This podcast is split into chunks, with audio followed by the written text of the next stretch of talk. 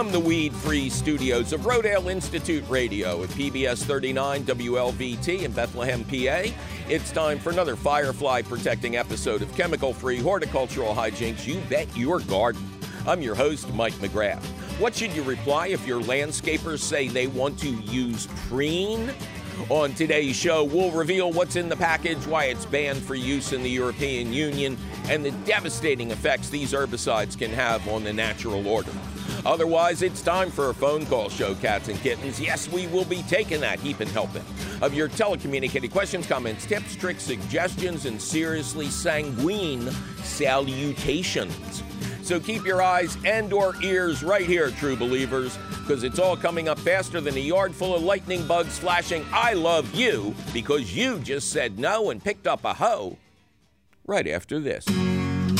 Support for You Bet Your Garden is provided by the Lehigh Valley Health Network. In life, we have many kinds of partners school bus partners, business partners, even gardening partners. Shouldn't you have one for the most important aspect of life, your health? Lehigh Valley Health Network, your health deserves a partner. Welcome to You Bet Your Garden from Rodale Institute Radio at the studios of WLVT, PBS 39 in Bethlehem, Pennsylvania. I'm your host, Mike McGrath. Coming up later in the show, what should you do if someone wants to preen your landscape? We'll tell you what's in that stuff, why it's banned in the European Union, and exactly what it harms in the environment. But mostly it's going to be a fun phone call show today. Cats and kittens, we're taking that heap and helping. At 833 727 95 8 plus 8. Bethany, welcome to You Bet Your Garden. Hi, how are you? I am just ducky today, Beth. Thanks for asking. How are you? Good, pretty good. And where is Beth pretty good? Um, I'm calling from Montoursville, Pennsylvania, outside Williamsport. Oh, okay.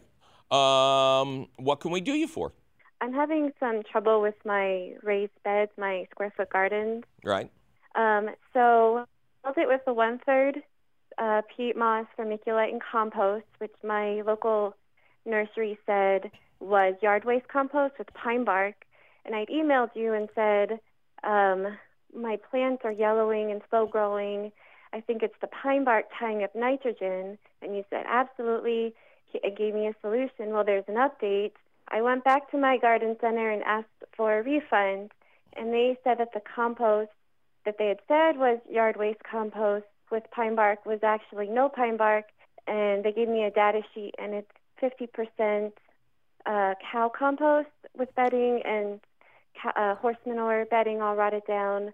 Um, and I was wondering if I, if you have any advice for helping my square foot garden not be terrible.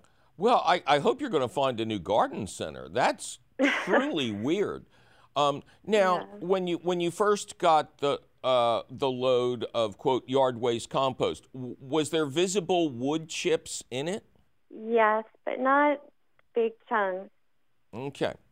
So now they're saying, oops, we thought we were selling you a car. Uh, it's honest mistake. It's a Boeing 737. Uh, so now they're saying it's half composted cow manure and half composted horse manure. Um, the data sheet that I got from my garden center says that that's what it is. Yeah. Okay. And does it look like that came from an independent company or just something they typed up? Yes, I yes, it's like 10 pages. There's the printout from the company itself and then an independent lab. Um, I assume it's independent. It's a lab in Maine that gave like the analysis of it. Okay. And I uh, also I also emailed the company of the compost, which is down in Lancaster, where I'm from, mm-hmm. and they um, said that they don't recommend their compost to fill a raised bed any more than 15 to 20 percent, but 20 percent maxing out. Yeah, um, yeah. Isn't it nice to find this out on the back end? Yeah.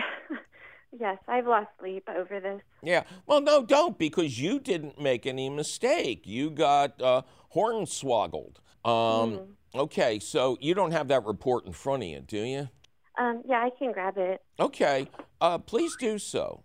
I, I want to know the NPK rating and the pH. Sure. The N rating is 1.7. Do you want dry results or wet results? Uh, give me both. The wet result for nitrogen is 1 and the dry is 1.7. The wet result for phosphorus is 0.7 and dry is 1.2. Um, the potassium is 1.2 wet and 2 dry, and the pH is 8.46. Yo, we have a winner. Was it the pH? Yeah, it's the pH. Uh, the, right. the pH should be down at seven. And Okay. I know it doesn't sound like it's it's a huge difference, but it is because it's like decibels. It's Okay. it's not a straightforward thing. So um, you know, it's early enough in the season you could replace the plants, right? You just want to have a season. Yeah, I'll just cry a little, but I, I can do that. Okay. Do you think they're worth saving? I mean, uh, we we can try this, and they can try greening up. Um, I have three kids under six. I need easy. Okay, okay. So um, the peat moss, the fact that uh, the peat moss is in there should be good because we, we haven't really tested your garden. So you got peat moss, did you say vermiculite Yes, and compost about one third each? yes. You should be able to bring the pH down quickly um, with elemental sulfur. Okay. something you can buy in a bag at a garden center. And sulfur's been used in gardening and farming since the times of the ancient Romans. Um, it, it, it's going to be a little difficult to. Um, how, how big are your raised beds? How many do you have? Um, I have the equivalent of four by four by six inches hmm with a total of eight beds. Okay, so you got eight four by fours. Yes. That's a nice little garden. I would try. Yes. Um, and, and are they fully planted now? Um, I would say they're three quarters. I think I'm waiting another week to put in. Well, I was waiting to talk to you to put in the last of the summer stuff. Okay, good, good. Uh, so what I'm going to suggest: buy a bag of elemental sulfur. I'm going to Okay. ballpark that we should put a cup of it in each of your four by four raised beds.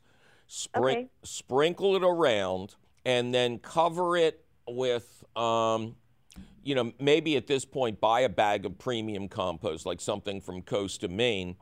Um, Yep, or I have a bunch outside. Okay, excellent, excellent. So uh, spread a cup of elemental sulfur around and then cover the sulfur with the good compost. That'll physically activate it.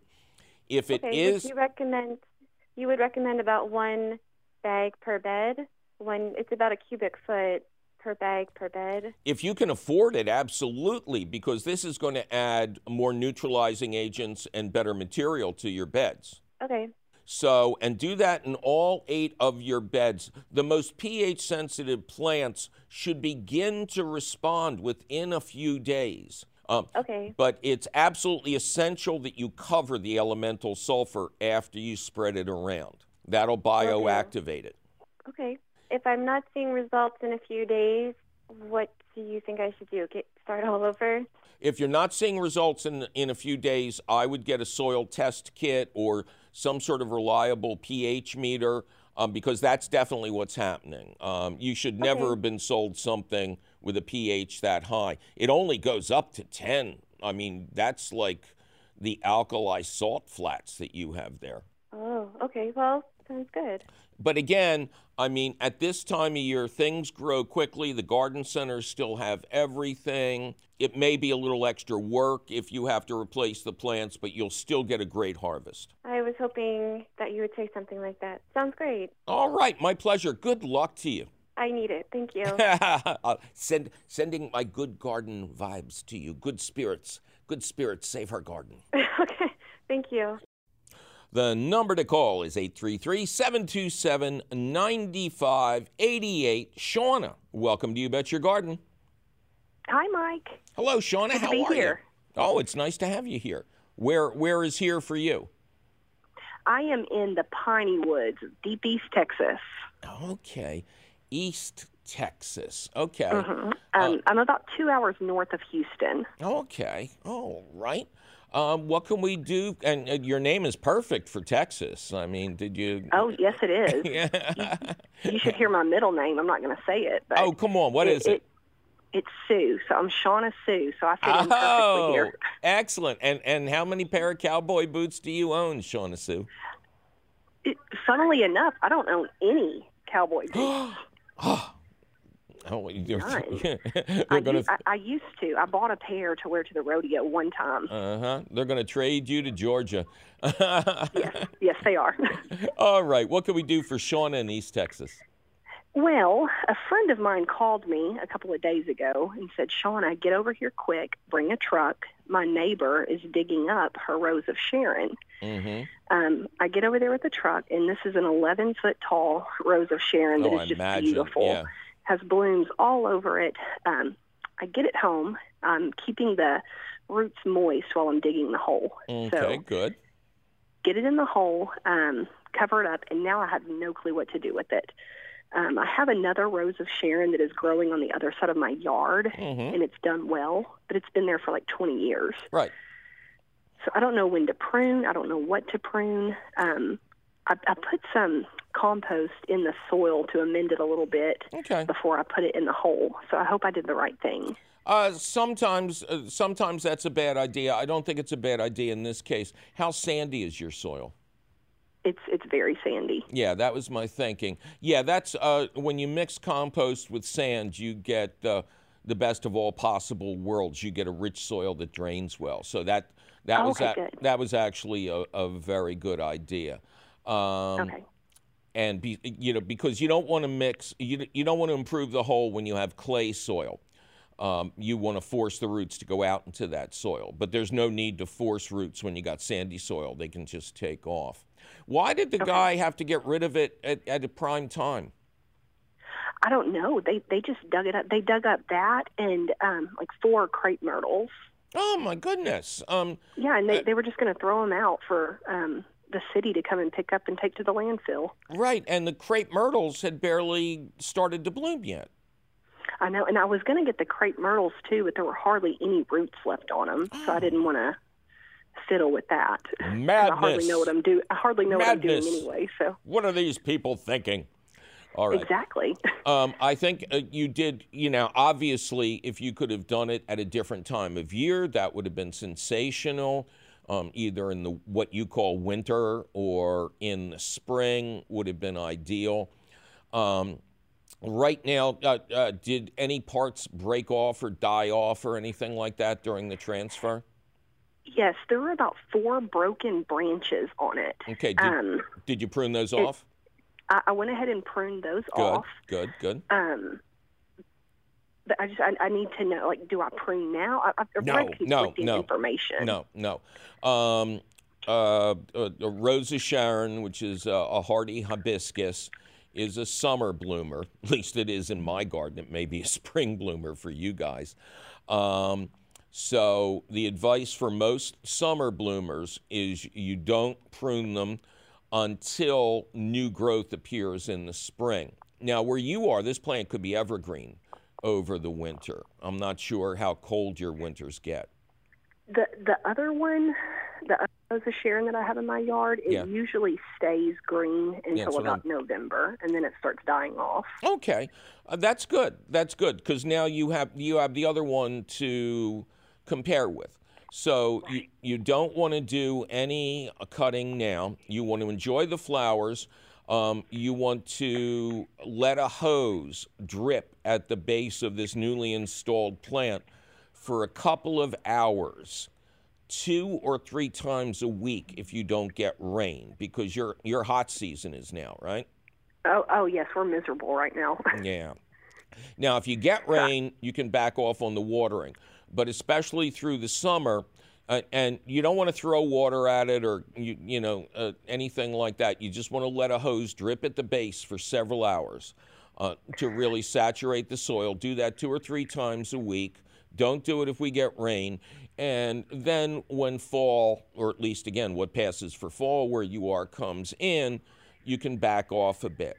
Um, follow the lead of the other plant that does uh, drop its leaves in late in the game in November, and then just let the plants be either until January or until they start to green up again in the spring. With mine, which needs pruning to, to keep under control, I generally attack it in the winter, which is good because there's no leaves there. You can see the form.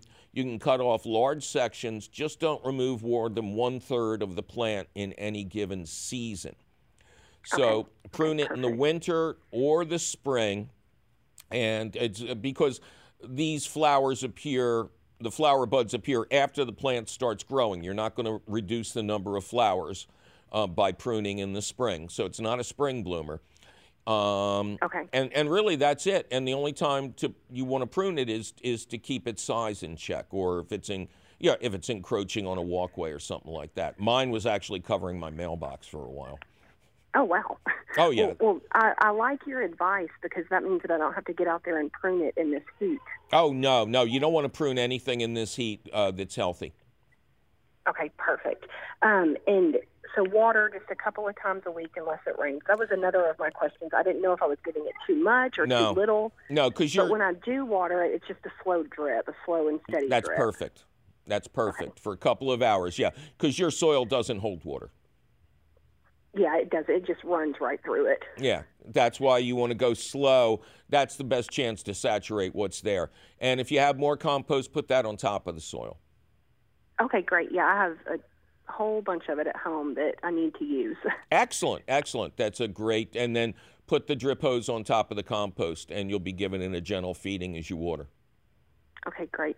All right. Well, Mike, thank you so much. I, I really hope that this tree does well. It's it's right now it's 11 feet tall, so Yeah, almost guaranteed. These are super hardy plants, Shauna. perfect. All right. Well, I enjoy your show, and it's because of you that my yard looks pretty. So, Well, thank you. That's very kind. all right. Well, thank you, and I hope you have a wonderful week. Mm, thank you again. Take care. All right. All Bye-bye. right, Bye. Well, it's time for me to take a little break and announce that I will appear in Philadelphia on Tuesday, July 16th to host an evening of horticultural quizzo at the PHS Pop Up Garden on South Street. But don't go looking for all the details at the event section of our website just yet, because we'll be right back to get you all preened up and take more of your fabulous phone calls. I'm Mike McGrath, and you're listening to You Bet Your Garden from the Rodale Institute Radio Studio at PBS 39 WLVT in Bethlehem, PA. Support for You Bet Your Garden is provided by the Espoma Company, offering a complete selection of natural organic plant foods and potting soils. More information about Espoma and the Espoma Natural Gardening Community can be found at espoma.com. Support for You Bet Your Garden is provided by the Rodale Institute. Since 1947, the Rodale Institute has been growing the organic movement through research, farmer training, and consumer education. Learn more about local events, workshops, and tours at rodaleinstitute.org. The Rodale Institute, because the future is organic.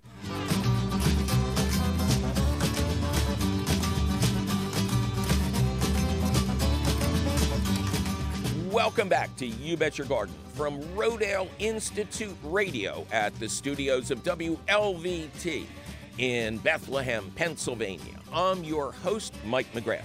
Coming up later, preen. What if your landscaper wants to preen your landscape? We'll tell you about the many dangers and zero benefits when we get to the question of the week. In the meantime, it's everybody's favorite cats and kittens. It's phone call day at 833 727 9588. Patty, welcome to You Bet Your Garden. Thanks. Well, thank you, Patty. How you doing? I'm great. And where is Patty great? I'm in Mill Creek or Salt Lake City, Utah. Oh, okay. Well, can, what, what uh, you can actually split into two different beings? You can be into two different places? Or Well, is, I'm not in the city. I'm in a suburb, an East Bench suburb of the city. Okay. And thank God you're not in the Great Salt Lake, right? Th- that's true. I'd be floating. yeah. I guess that's good for one picture, right? yeah, yeah. That's about all a local does is go goes out maybe once in their life. Yeah. So, what can we do for Patty in Utah? So I have a wisteria that I'm pretty sure is uh, original to the home. Mm-hmm. Um, the home was built in about 53, and um, it's on. It was trained um, around a railing on the front porch. Has it destroyed the railing? It has not. The railing was me- is metal. yeah, well, it, uh, some wisteria have taken down houses. So. It, it hasn't destroyed the railing, um, but it did. Um, there were and it grew around the railing and then up and over. There was a juniper or a Pfitzer, is what we call them here in Utah, and then mahonia, and that slowly dim- those two plants diminished as the wisteria scrambled over those two plants. And I've struggled with keeping it under control, but then trying to get it to bloom. mm-hmm. But then this spring, uh, I noticed that the big stems that were wrapped around the railings are now rotting. And there were pieces that rotted completely. I could just, you know, touch them and they'd fall apart, disintegrate. Patty, this is the reverse of what we normally hear. There are thousands of listeners who want your phone number so they can figure out how you killed your wisteria. you know, Well, uh, unfortunately, some people might not want to know that one of the reasons might be rats. oh, Uh, okay. yeah, Rat- there you go. Wasn't that a Frank Zappa album? Rats, rats ate my wisteria. Maybe. but I, I don't know if that's the cause or if it's just age or if I made the mistake of always trimming the new growth and never touching the old growth, where I probably should have done the opposite. Started right. I should have been wrapping around the new growth around the railing.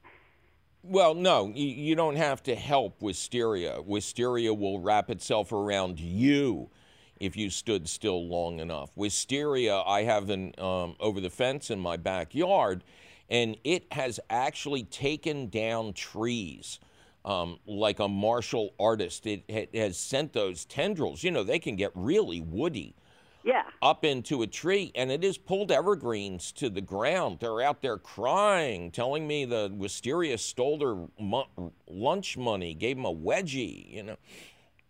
So, what do we got here? So, we got some dead parts and a wisteria that's still alive in areas and that's never bloomed for you. It has bloomed for me. It did bloom this year. I got about 10. Okay. And one year that I was going to have the most blooms ever because I was better about the pruning, about the five leaves back or whatever. I don't Gotcha. know. Yeah. Um, that year we got a late frost. We're notoriously known for, because I'm right up against the mountains, that Yeah, we'll get a late frost. So I lost Utah. all the blooms Yeah. that year. Well, at least it wasn't your fault. True, true. So, um, and I was impatient and already went ahead and cut out all the dead. Good, good. Um, there's never any reason not to remove dead limbs from any plant. Um, the pruning advice I give about never pruning in the fall uh, does not include dead wood. Dead wood should always come out um, for two reasons. First, it could spread, it could rot out the good wood. And second, it makes you look like a better gardener not to have that dead stuff in there. So now I want to know what should I do to rejuvenate because I do want it because Mhm. it creates it's on my west side and Mhm. so it creates some shade for my big picture window which is nice and then the blooms are gorgeous so I want to know how I can rejuvenate. Okay, so I want you to look up an article that originally appeared in the Washington Post. It was written by my good friend Adrian Higgins, who is the um, essentially the editor of the living section, the plant section of the Washington Post. And he's a, a brilliant guy. And he did this hilarious article about different methods of inducing uh, wisteria to bloom.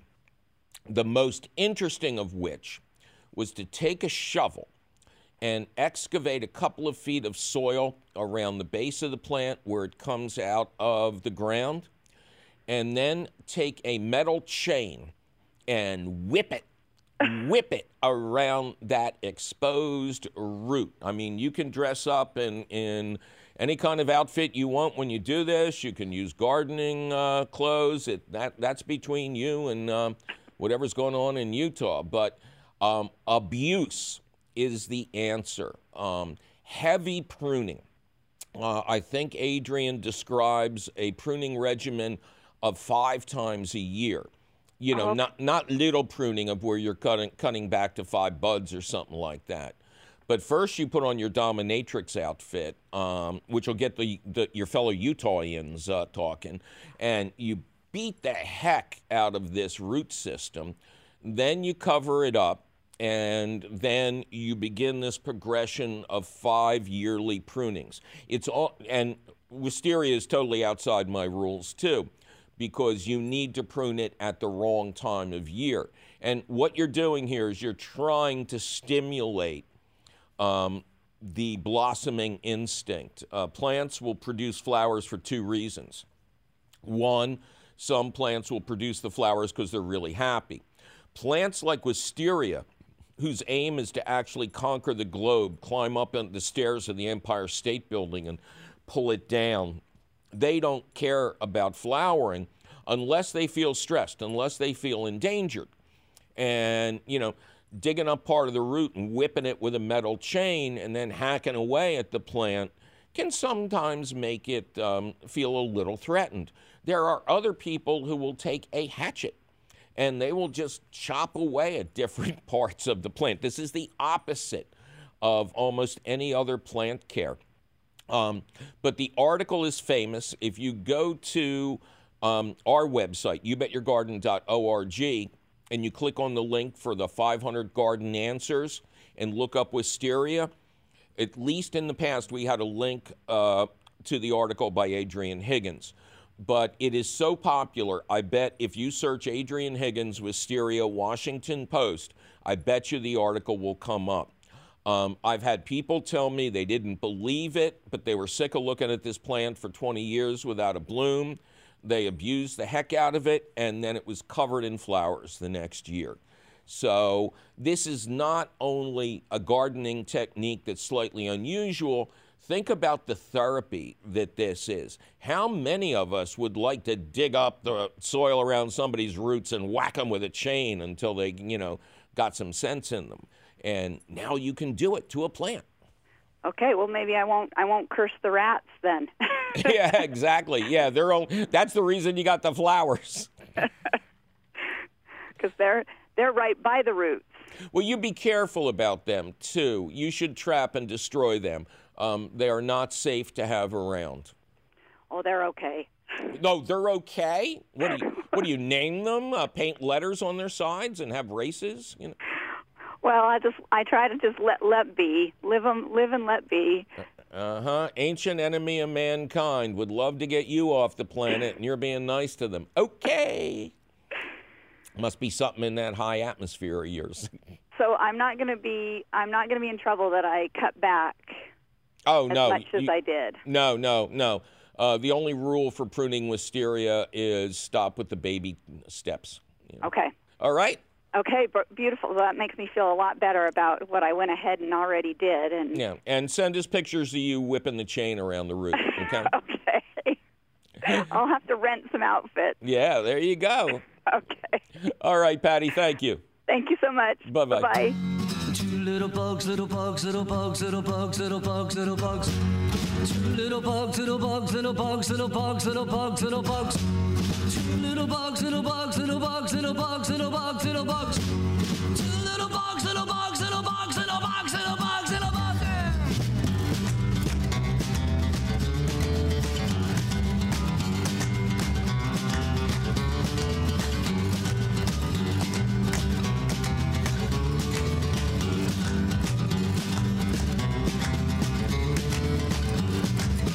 Little bug, little bug, little bug, little bug, little bug, little bug.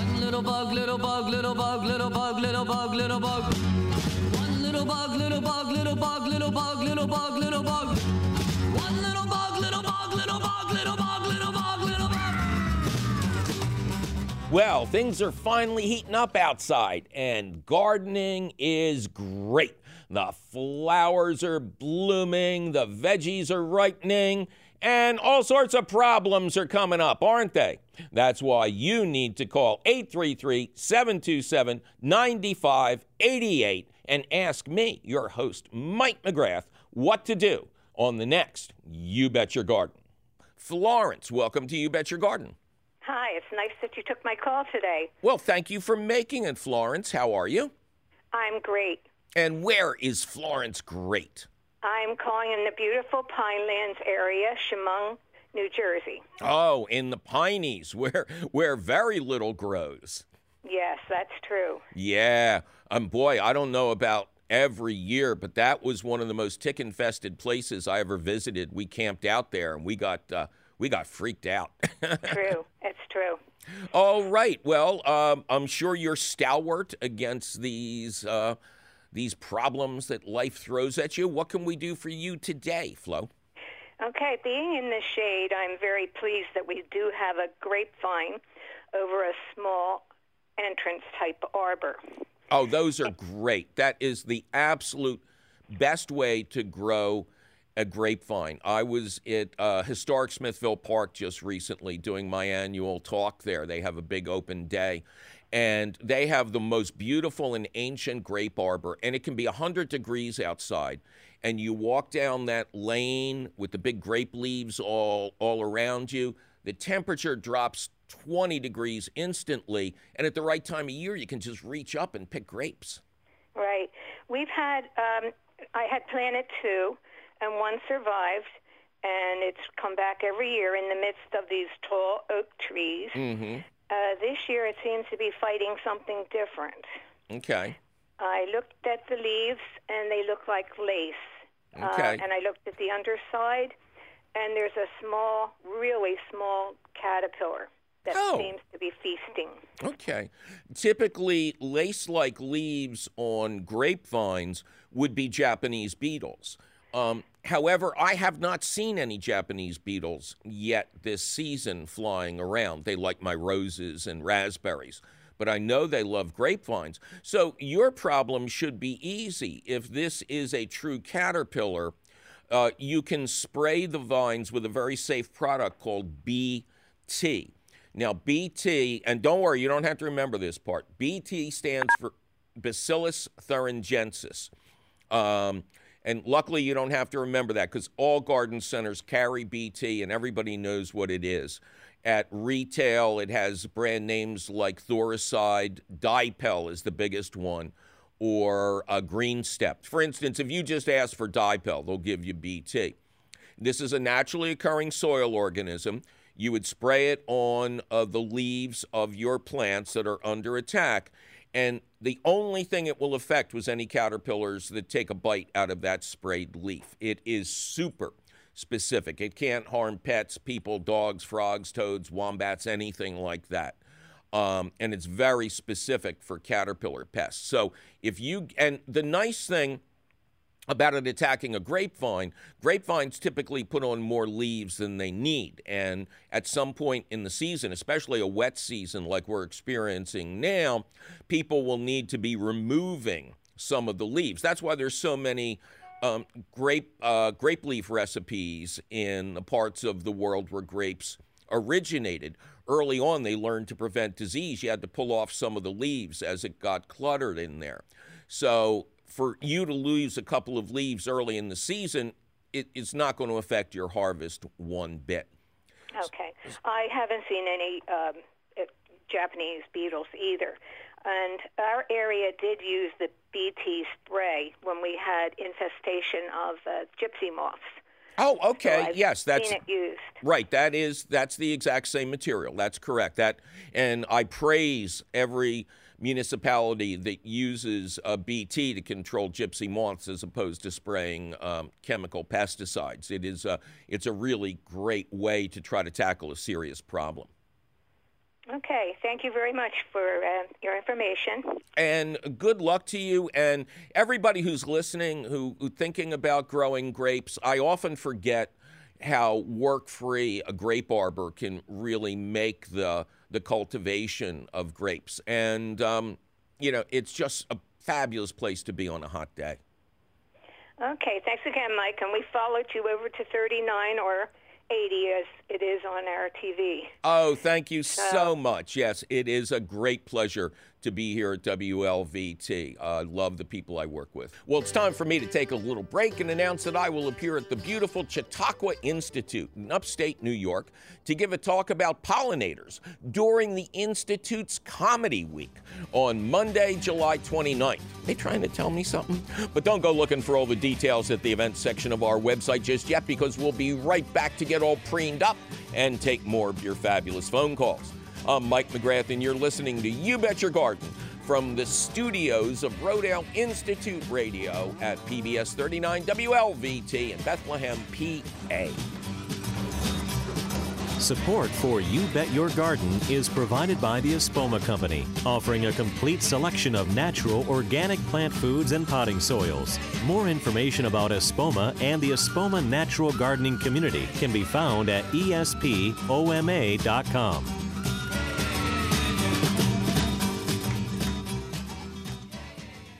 Welcome back to You Bet Your Garden from the studios of Rodale Institute Radio at WLVT in Bethlehem, PA. And I am your host, Mike McGrath, and we are in the stretch. Now, cats and kittens, in just a little bit, we'll get to the question of the week about the dangers of preen, especially on aquatic creatures, which includes our wonderful lightning bugs. But before that, we're going to lighten things up with a couple more of your fabulous phone calls at 833 727 9588. Celeste, welcome to You Bet Your Garden. Hi, Mike. Hello, Celeste. How are you?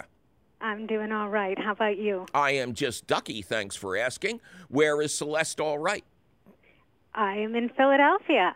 I am gardening in Graduate Hospital, living in Point Breeze. Um, very good. So uh, you're a city gardener. What can we do you for?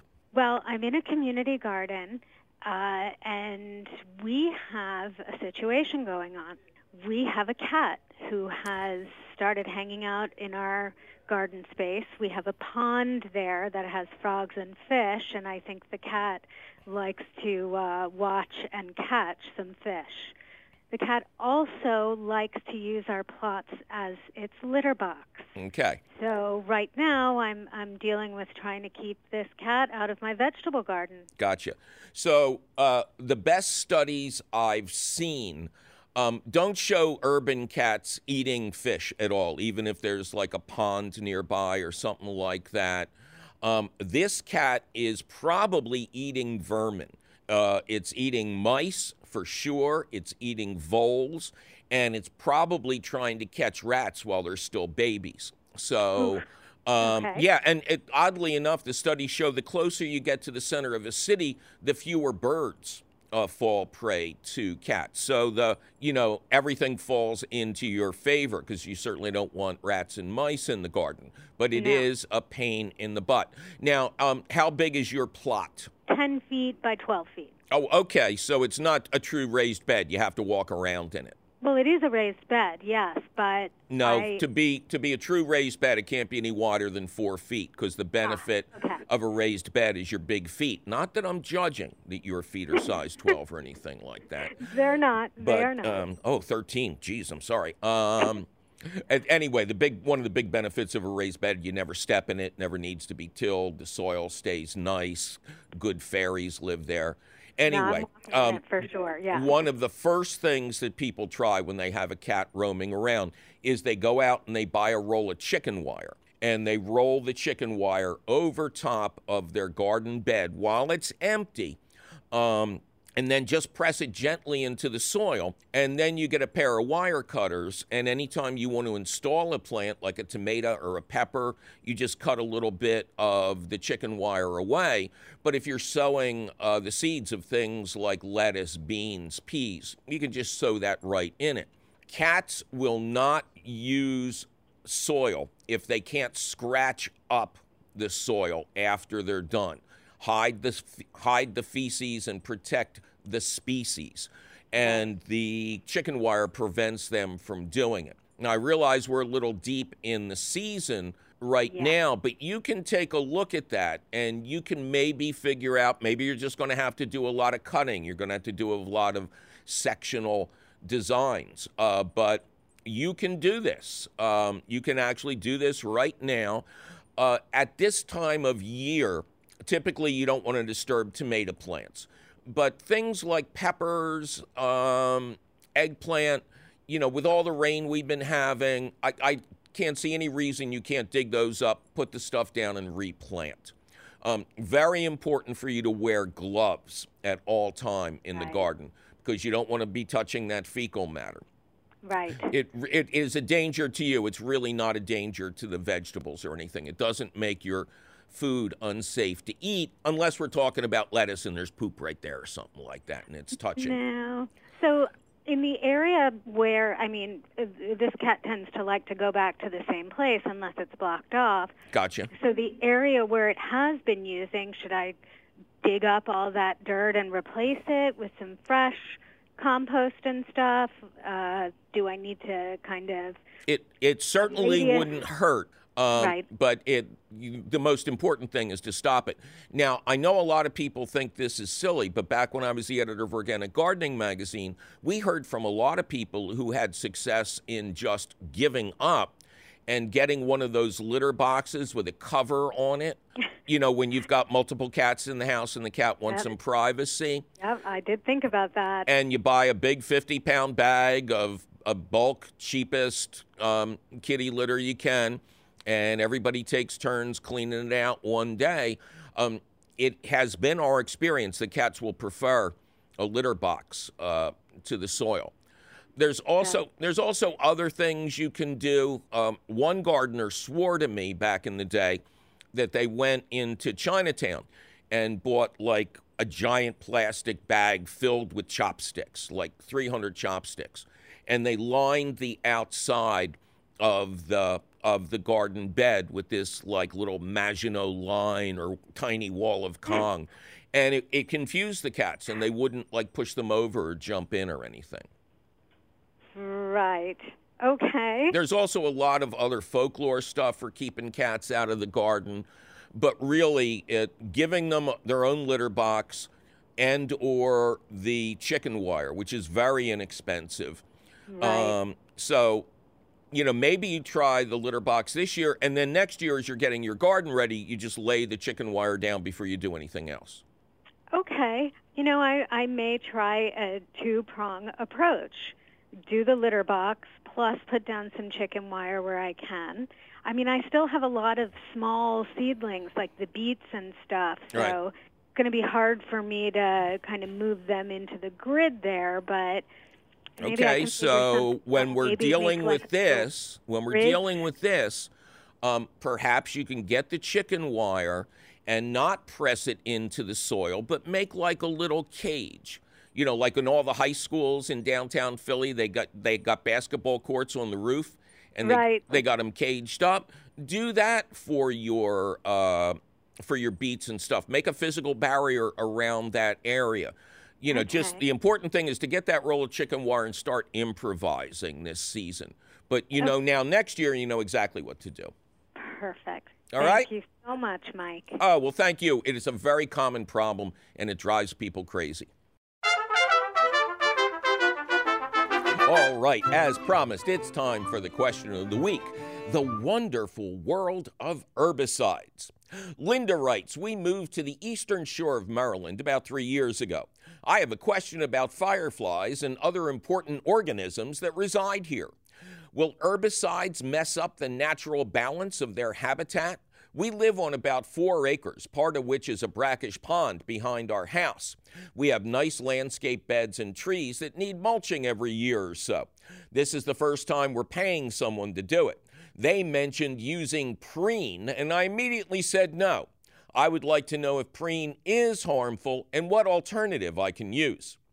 Well, Linda, you don't say what kind of mulch you have, but wood mulches can be extremely problematic, with dyed mulch being the absolute worst. Those dyes could be disguising the fact that the original material included construction debris, arsenic and creosote pressure treated wood and or insecticide soaked pallets. I hope that you're using pine straw or pine fines instead. The preferred mulch down south, pine straw, is attractive, prevents weeds, retains soil moisture, and it doesn't breed the nasty fungal spores that love to colonize shredded wood. Okay, now about Preen.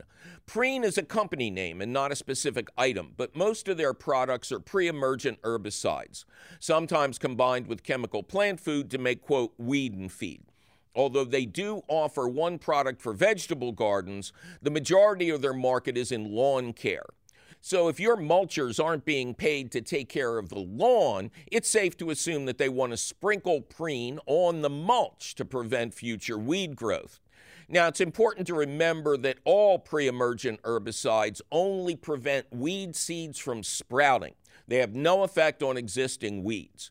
So, unless this mulch was somehow contaminated with lots of weed seeds, it would seem to be a waste of time and an invitation to ecological disaster. The most common ingredient in preen products is an herbicide known as trifluralin. Wiki tells us that 14 million pounds of this stuff is applied to American landscapes every year, and that it's been banned for use in the European Union since 2004 because of its devastating effects on marine life. The package for one trifluralin product, which is called Preen Extended Weed Control, contains the warning this product is extremely toxic to all forms of fish, including freshwater, ocean going, and species that live in estuaries. A different product, Preen Lawn Weed Control, comes with the same cautions about fish and amphibian kills, but the first listed active ingredient on this one is the notorious 2,4-D. That's one of the ingredients that was used in the infamous Agent Orange herbicide used to destroy the jungles of Vietnam. As we speak, tens of thousands of Vietnam vets are finally on the verge of being compensated for cancers related to their exposure to that witch's brew of herbicides. Medical studies also link 2,4-D to very specific cancers, specifically non Hodgkin's lymphoma in male dogs and agricultural workers. Now, the labels warn that it's illegal to use these products on vegetable gardens, and the extended weed control also warns against using it on lawns. But the one allowed for use on lawns is the one that contains 2,4-D, the herbicide directly linked to cancers in male dogs. Come on! I should mention that Preen does market one non lethal pre emergent, Preen Natural Weed Preventer, which contains 100% corn gluten meal.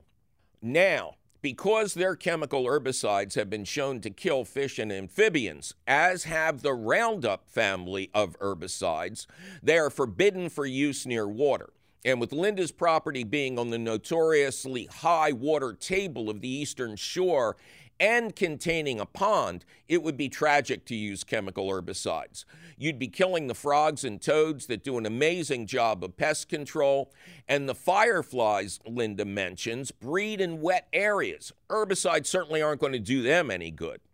Dragonflies also breed in wet areas. Some species spend years living in water in their larval form and adult dragonflies are the best controller of the mosquitoes that plague the eastern shore in the summer. So thank you, Linda, for just saying no.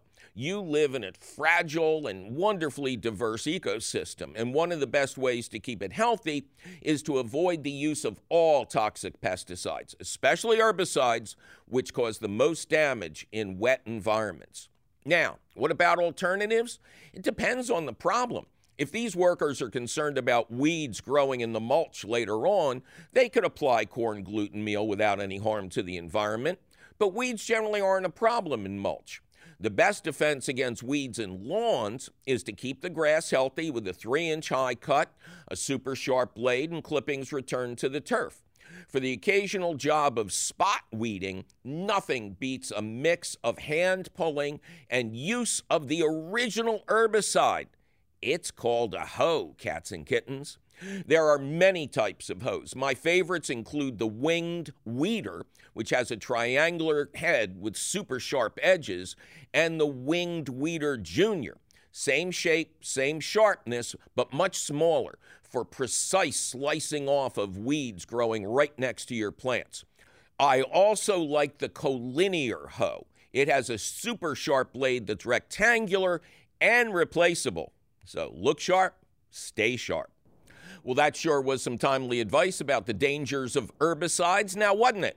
Luckily, you can read the details at your leisure or leisure, whichever you have, because the question of the week appears in print at the Gardens Alive website. Just click the link for the question of the week at our website, which is still and will forever be youbetyourgarden.org. Gardens Alive supports the You Bet Your Garden question of the week, and you will always find the latest question of the week at the Gardens Alive website. Yikes, my producer is threatening to preen my potatoes if I don't get out of this studio. We must be out of time. But you can call us anytime at 833 727 9588 or send us your email. You're tired, you're poor, you're wretched refuse teeming towards our garden shore at ybyg at wlvt.org. And please tell us where your garden is located. You'll find all of our contact information, plus answers to your garden questions, audio of this show, video of this show, audio and video of old shows, and links to our podcast. It's all at our website, youbetyourgarden.org. You Bet Your Garden is a half hour public television show, an hour long public radio show, and podcast, all produced and delivered to you weekly by Rodale Institute Radio in association with WLVT, PBS 39 in Bethlehem, PA. Our radio show is distributed by PRX, the Public Radio Exchange. You Bet Your Garden was created by Mike McGrath. Mike McGrath was created by Harold and Nancy McGrath. Ken Queter plays our theme song. Our chief content officer is Yoni Greenbaum. Our engineer is cheerful Charlie Sarah. Our social media director is Amanda McGrath. Please check out her fine work at the You Bet Your Garden Facebook page. Tavia Minnick is our associate producer of Production Association. Our website wonder is Anastasia Weckerly. Our video editor is Judicious Jake Boyer. Our floor manager, John DeSantis can be found on YouTube, conducting a symphony orchestra playing the music of Godzilla. Our harassed and harried director, Javier Diaz, prefers King Kong. Ace cameraman Jeff Frederick says, let them fight. Fighting Mad Ron Rouche is our director of underwriting. Our marketing madman is Jaunty Jim McDonald. Our chief techno officer, Andy Cummins, says, Where is Rodan when we need him? Oh no, a gigantic, somewhat prehistoric flying monster has taken Zach the Tack out of the house. Our CEO, Tim Fallon, sagely notes somebody clock out Zach. I would do it, but I'm late for a meeting. And I'm not your executive producer. That may be true, but I'm the real king of the monsters, Mike McGrath. And I'll be sure to hold our weekly card game with Mothra and the Smog Monster in a bigger room before I see you again next week. Hey, Mothra, enough with the wings, girl. That was our last set of cards. And Smoggy, how many times do I have to tell you? No smoking indoors. No smoking.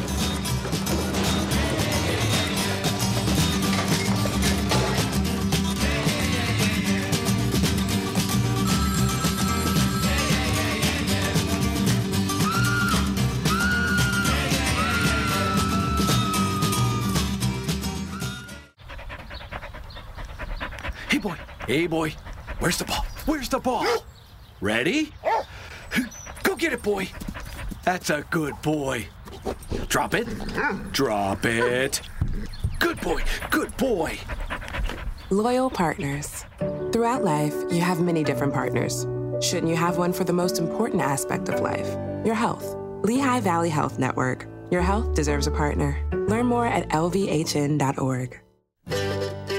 Summertime and the living ain't easy. Well, I'm sorry for the off key singing, but I'm Mike McGrath. And on the next thrilling episode of You Bet Your Garden, I'll explain how you can help your poor plants survive the most torrid times, plus your torrid phone calls.